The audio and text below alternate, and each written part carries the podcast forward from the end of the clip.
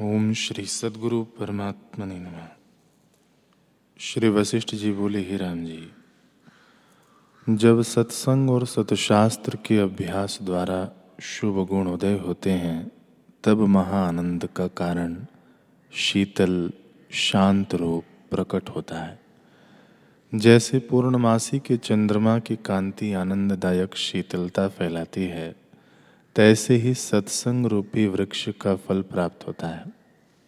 हे राम जी, सत्संग रूपी वृक्ष से विवेक रूपी फल उत्पन्न होता है और उस विवेक रूपी फल से समता रूपी अमृत स्त्रवता है। उससे मन निर्द्वंद्व और उस सर्व कामना से रहित निरुपद्रव होता है। मन की चपलता शोक और अनर्थ का कारण है।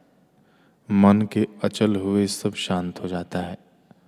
शास्त्र के अर्थ धारने से संदेह नष्ट हो जाते हैं और नाना प्रकार की कल्पना जाल शांत हो जाती है। इससे जीवन मुक्त लिप होता है। संसार का कोई क्षोभ उसको स्पर्श नहीं करता और वह निरीक्षित, निरुपस्थित, निर्लेप, निर्दुख होता है। शोक से रहित हुआ चितजड़ ग्रंथि से मुक्त और परमानंद रूप होता है।